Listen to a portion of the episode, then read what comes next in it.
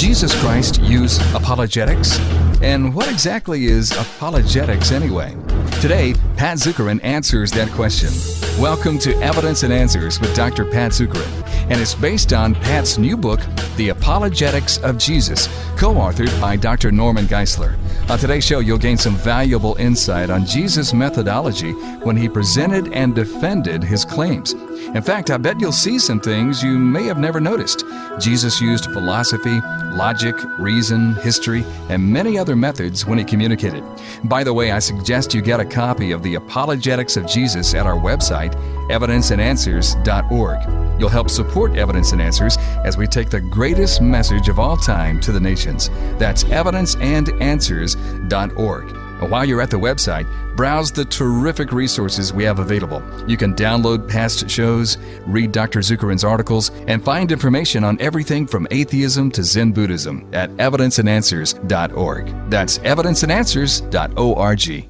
Well, Pat, over the last couple of shows, we've discussed several of the apologetic methods of Jesus. Apologetic, that means the defense of the faith or defending what you believe, knowing why you believe what you believe. Jesus defended his claims, and we've been examining that. It's based on your new book with Norman Geisler, The Apologetics of Jesus, and that's available from Baker Books. You can also get it at evidenceandanswers.org. There's never really been a book written like this on the apologetics of Jesus, even though so much of the church now is familiar with apologetics. This is definitely something we need to be aware of when we read the New Testament accounts of Jesus to look at how he did these things. Right. Apologetics was an essential component in the ministry of Jesus. You know, Jesus understood that we're created in the image of God. Therefore, we use our rational thinking capacity all the time in making decisions. We use reason and we look at the evidence in making just daily decisions in our life. Well, how much more the things about eternity and what we are going to believe and how we're going to live our lives. God does not want us to believe in things that are irrational or false. And Jesus did not want his people to make a blind leap of faith he provided the evidence to support his claims to indeed be the divine Son of God. Pat, here's what's interesting. When we look at Jesus, he taught in a Jewish culture that held to a theistic worldview. They already believed in God. He didn't have to establish an argument for God's existence. So he was teaching in a culture that already assumed the existence of God. That's why we don't find Jesus interacting with atheists or anything like that. So, one sense, it shows that he was speaking to the culture in which he ministered. Yes, that is correct. And it's interesting to think what kind of arguments would Jesus have used in a non-theistic culture? Yeah, if I he wonder. was if he was in a culture that did not believe in God, what kind of arguments would he have used? I think we can find evidence for the arguments he would have used when we look at the Old Testament, when we look at the Gospels that record his teachings, but also when we look at the New Testament because the New Testament reflects the inspired teaching of the apostles who were with Jesus, and so they reflect the mind of Christ. So when you look at the Old Testament, the Gospels, and the New Testament, I think you find good evidence for the kinds of arguments that Christ would have used. Now, what kind of arguments would he have used? I believe the three classical arguments. I think there's evidence that he would have used what we call the cosmological argument or the argument from first cause. Whatever has a beginning must have a cause. The universe has a beginning, therefore the universe must have a cause. And whatever cause the universe is greater than the universe, God is a great candidate. How do we know Jesus would have used that? Well, he's very familiar with the Old Testament. Genesis 1 1. In the beginning, God created the heavens and the earth. Jesus knew that the universe has a beginning. Creation has a beginning. In fact, he refers to it in his teaching in Matthew chapter 19 when the Pharisees ask him about divorce and remarriage. He goes all the way back to creation. He says in Matthew chapter 19 verses 4 through 8, but it was not this way in the beginning. So he points to the beginning of creation. And in Mark chapter 13, in that great Olivet discourse, when he talks about times of tribulation as never seen before since the beginning of creation. So Jesus often refers to the beginning of creation. So that would have been a powerful argument for Jesus that the universe has a beginning. He knew that. Therefore, the universe must have a cause. So I think Jesus would have used a cosmological argument there. I think so, and I think we can see evidence of that also in Paul, who was inspired by the Holy Spirit and an apostle of Jesus when he stood before the non believers on Mars Hill, he appealed to creation.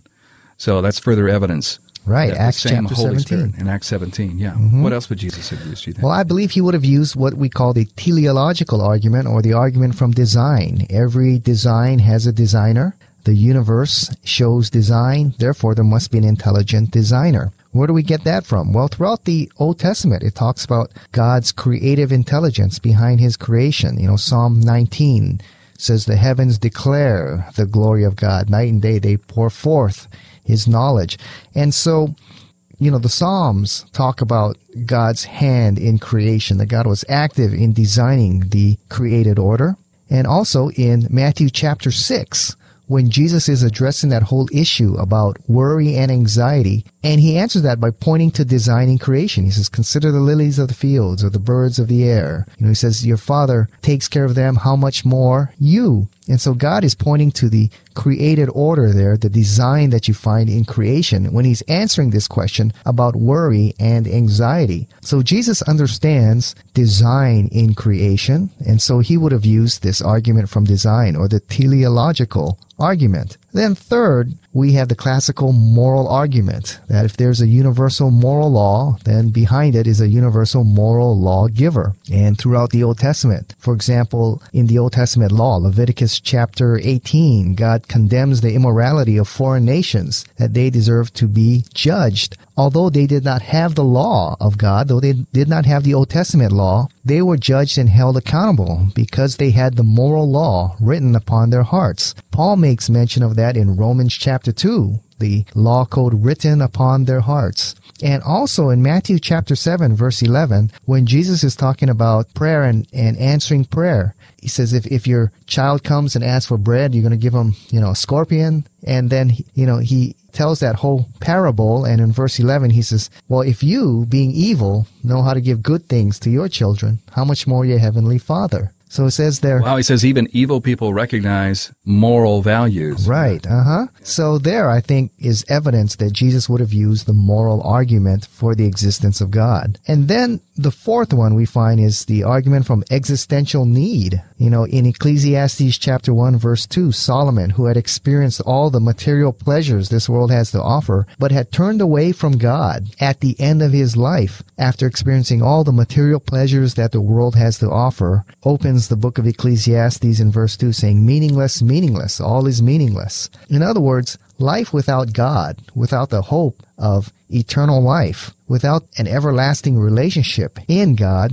all is meaningless. And Jesus understood that. And so I believe the argument from existential need that without God, life is ultimately meaningless. If we're just a mere accident here in our ultimate end is annihilation, not only for us as individuals, but mankind and the universe. If that's the ultimate end, what certainty do we have but death? Then what is the ultimate meaning of life? And Jesus, I believe, understood that in Matthew chapter 4 verse 4, where in the temptation, Jesus said to Satan, man does not live by bread alone. Jesus was saying there's something else that is necessary for us to continue living. And that's an understanding of eternity and a relationship with an eternal God. So I believe those are about four arguments that Jesus would have used to defend the existence of God in a non-theistic culture. Pat, that is so powerful. I, I hadn't even thought about that. I mean, I'm, I'm glad you and Dr. Geisler have written this book, The Apologetics of Jesus, because I always uh, considered that, you know,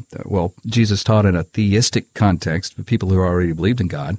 And I just kind of stopped there. But this is great to consider what he would, in fact, argue based on um, what he held to and uh, his activity. Yeah, it was very challenging when Dr. Geisler asked me to write on this. What kind of arguments would Jesus have used? And really, it stumped me for a while. I had to really think about it.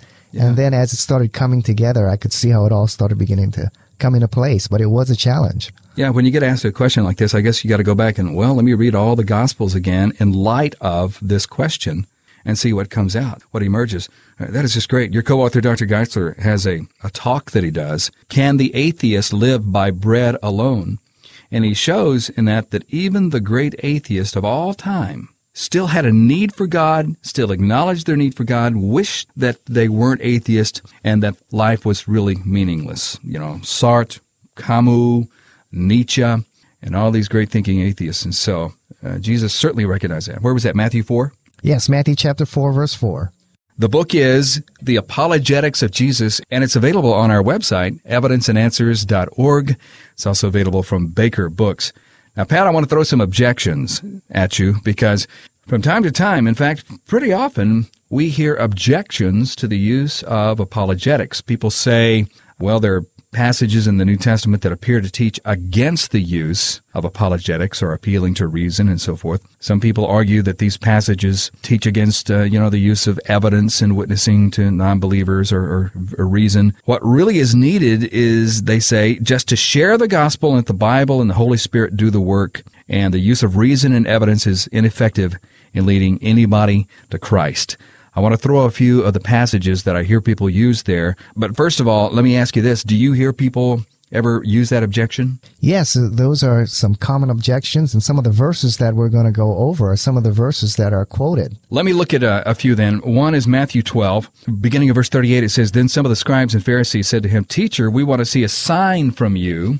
But he answered them, An evil and adulterous generation demands a sign, but no sign will be given to you except the sign of the prophet Jonah.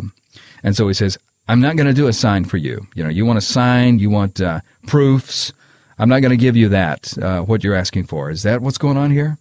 Yeah, that's how some people interpret the verse. Some people see that Jesus refused to show any reason or evidence. You just have to believe what he says. Uh, but that's not the case here. If you look at the context of the Gospel of Matthew, Jesus had already performed several signs prior to this. I mean, in chapter 4, in chapter 8, in chapter 9, he had performed several miracles already.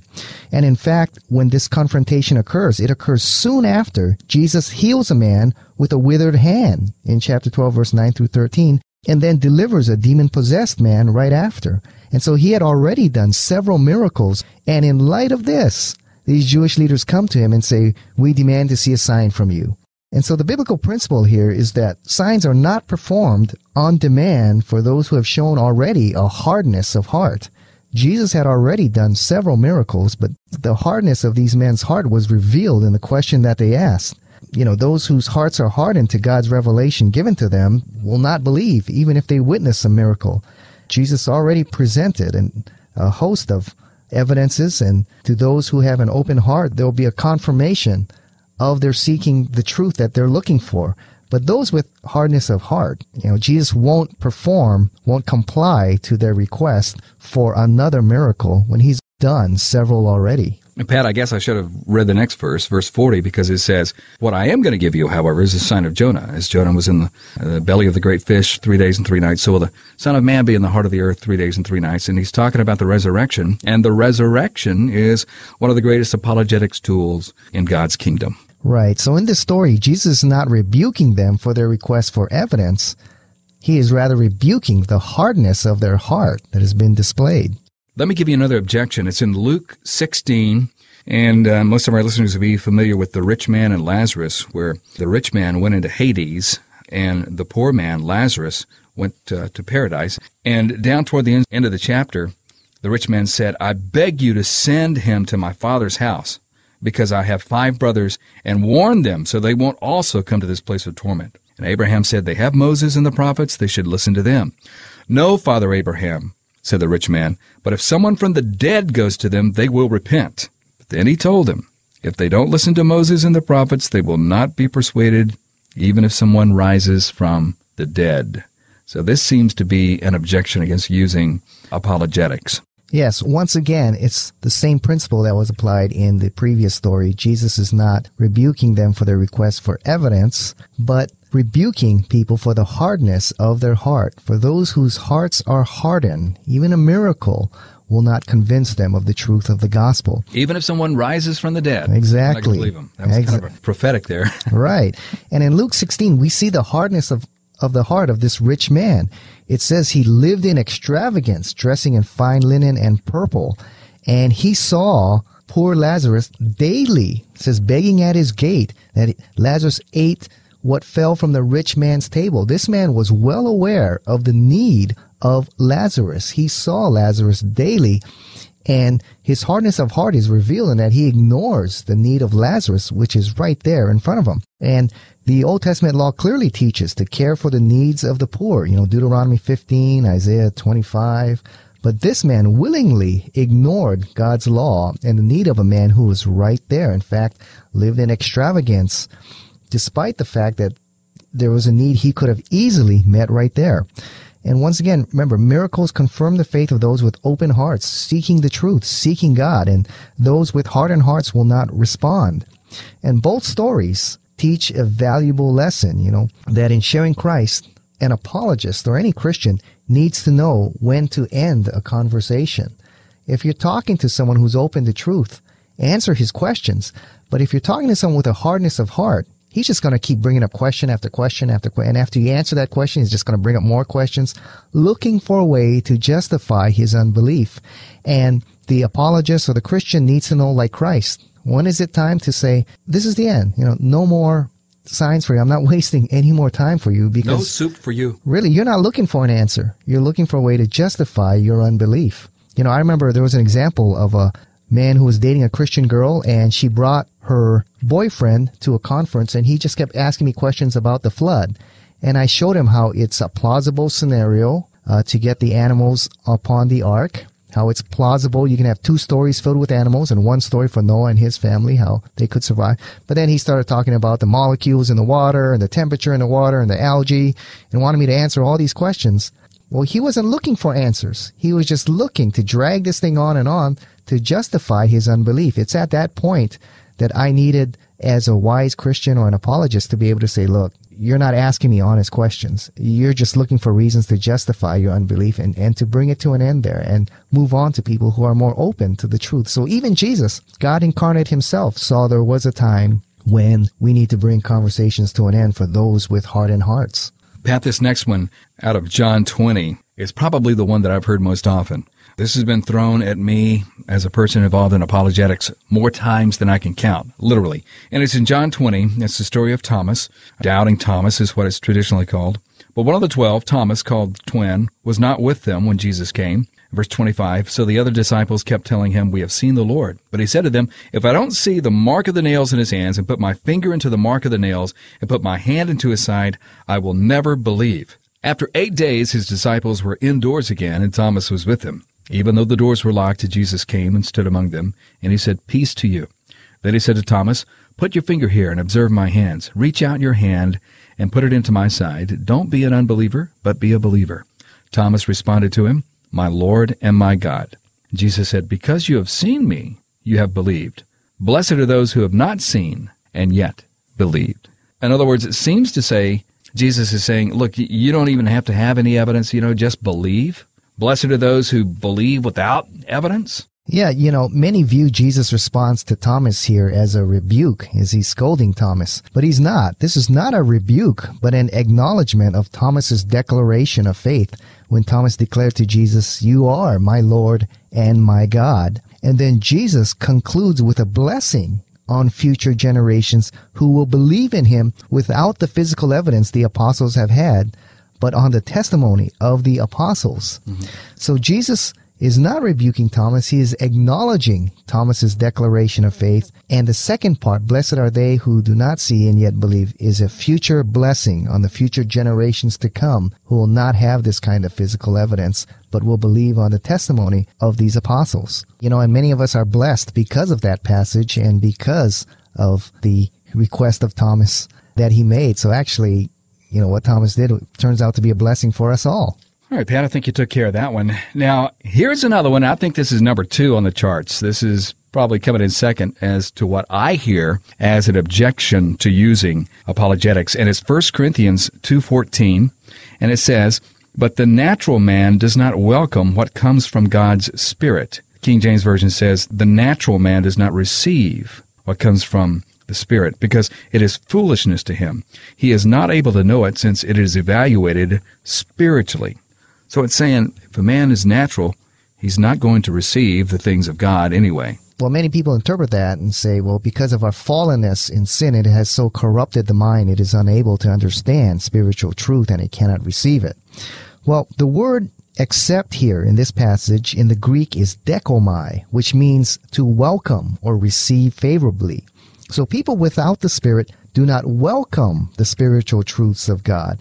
So it's not that they are not capable of understanding the truth, they do not welcome it because it contradicts their values. Romans 1:20, you know, makes it clear that unbelievers understand God's truth. It says Paul says in chapter 1 that they are without excuse. So the natural man does not welcome or willingly receive the truths of God's word. And the word understand there, the Greek word is gnosko, refers to full knowledge gained through experience.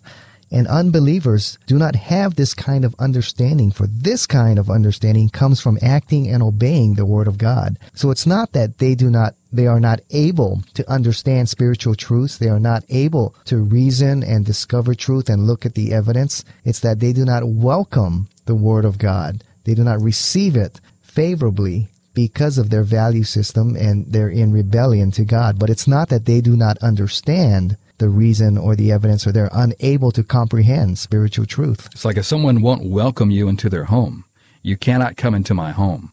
They will not dekomai you and will not receive your welcome.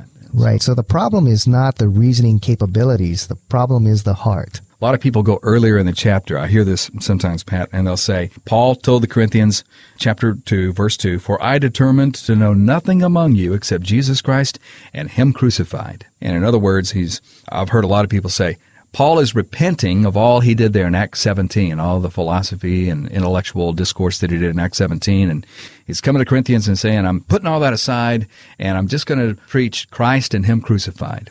Yeah, and once again, that's a misunderstanding of the text. If you read Acts 17, Paul was successful.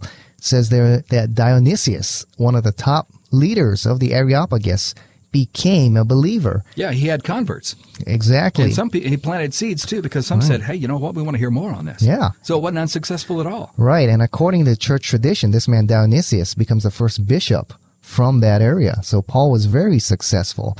And so what Paul is saying here is that I don't focus on the philosophies of men. The focus of my preaching is the gospel of Jesus Christ. But that doesn't mean Paul doesn't use reason and evidence in his presentation of the gospel. Yeah, he was talking to some very carnal Corinthians too. Right. I mean, they really exactly. did need milk, not meat. Right. And look at 1 Corinthians 15. That is an apologetic presentation of the gospel. Paul mentions that Christ died and rose again, and he presents the testimony of witnesses. Acts 26, when he is before uh, Festus, that is an apologetic presentation right there. He's quoting scripture and he says that these evidences did not happen in a corner. He says, You're well aware of them. He's pointing to evidences. And so it's not that Paul didn't use reason or evidence, he certainly did. Paul just said the focus of his message is on the gospel not on philosophies of men. Pat's new book is The Apologetics of Jesus, co-written with Dr. Norman Geisler. It's from Baker Books and available at evidenceandanswers.org.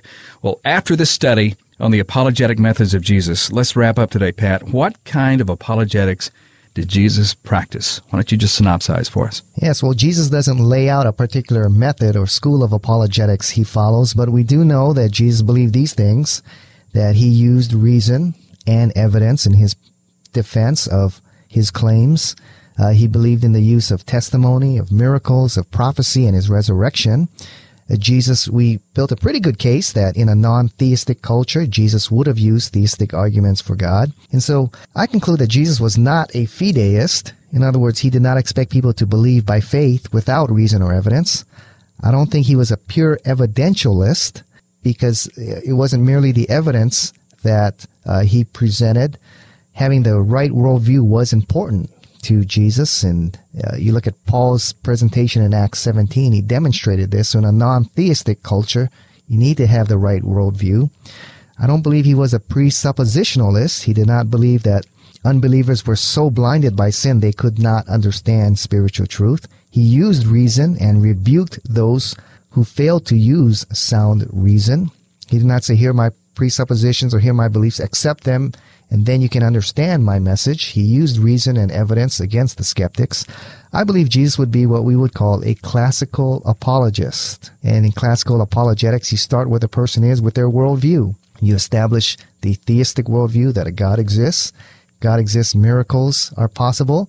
and God uses miracles to confirm his message and his messenger. And then you present the evidences through sound, reasoned arguments, and the evidence to present your case for the gospel of Jesus Christ. So I believe Jesus falls most closely with what we would call classical apologetics. Good job on this book, Matt, and we hope it just flies off the shelves. It's available now. Get it before it does fly off the shelves at evidenceandanswers.org. By the way, if you want to keep a quality apologetics program on the air and on the web, please support Evidence and Answers with your prayers and financial gifts. One of the ways you can do that is by purchasing the many resources we have online, including Pat's new book with Norman Geisler, The Apologetics of Jesus. So check out our website, evidenceandanswers.org. That's evidenceandanswers.org. And you can also invite Pat to speak at your next event, church, campus, or conference on the most crucial issues facing the world today and how the Christian worldview provides the best answers to the best questions. That's evidenceandanswers.org. Be sure and join us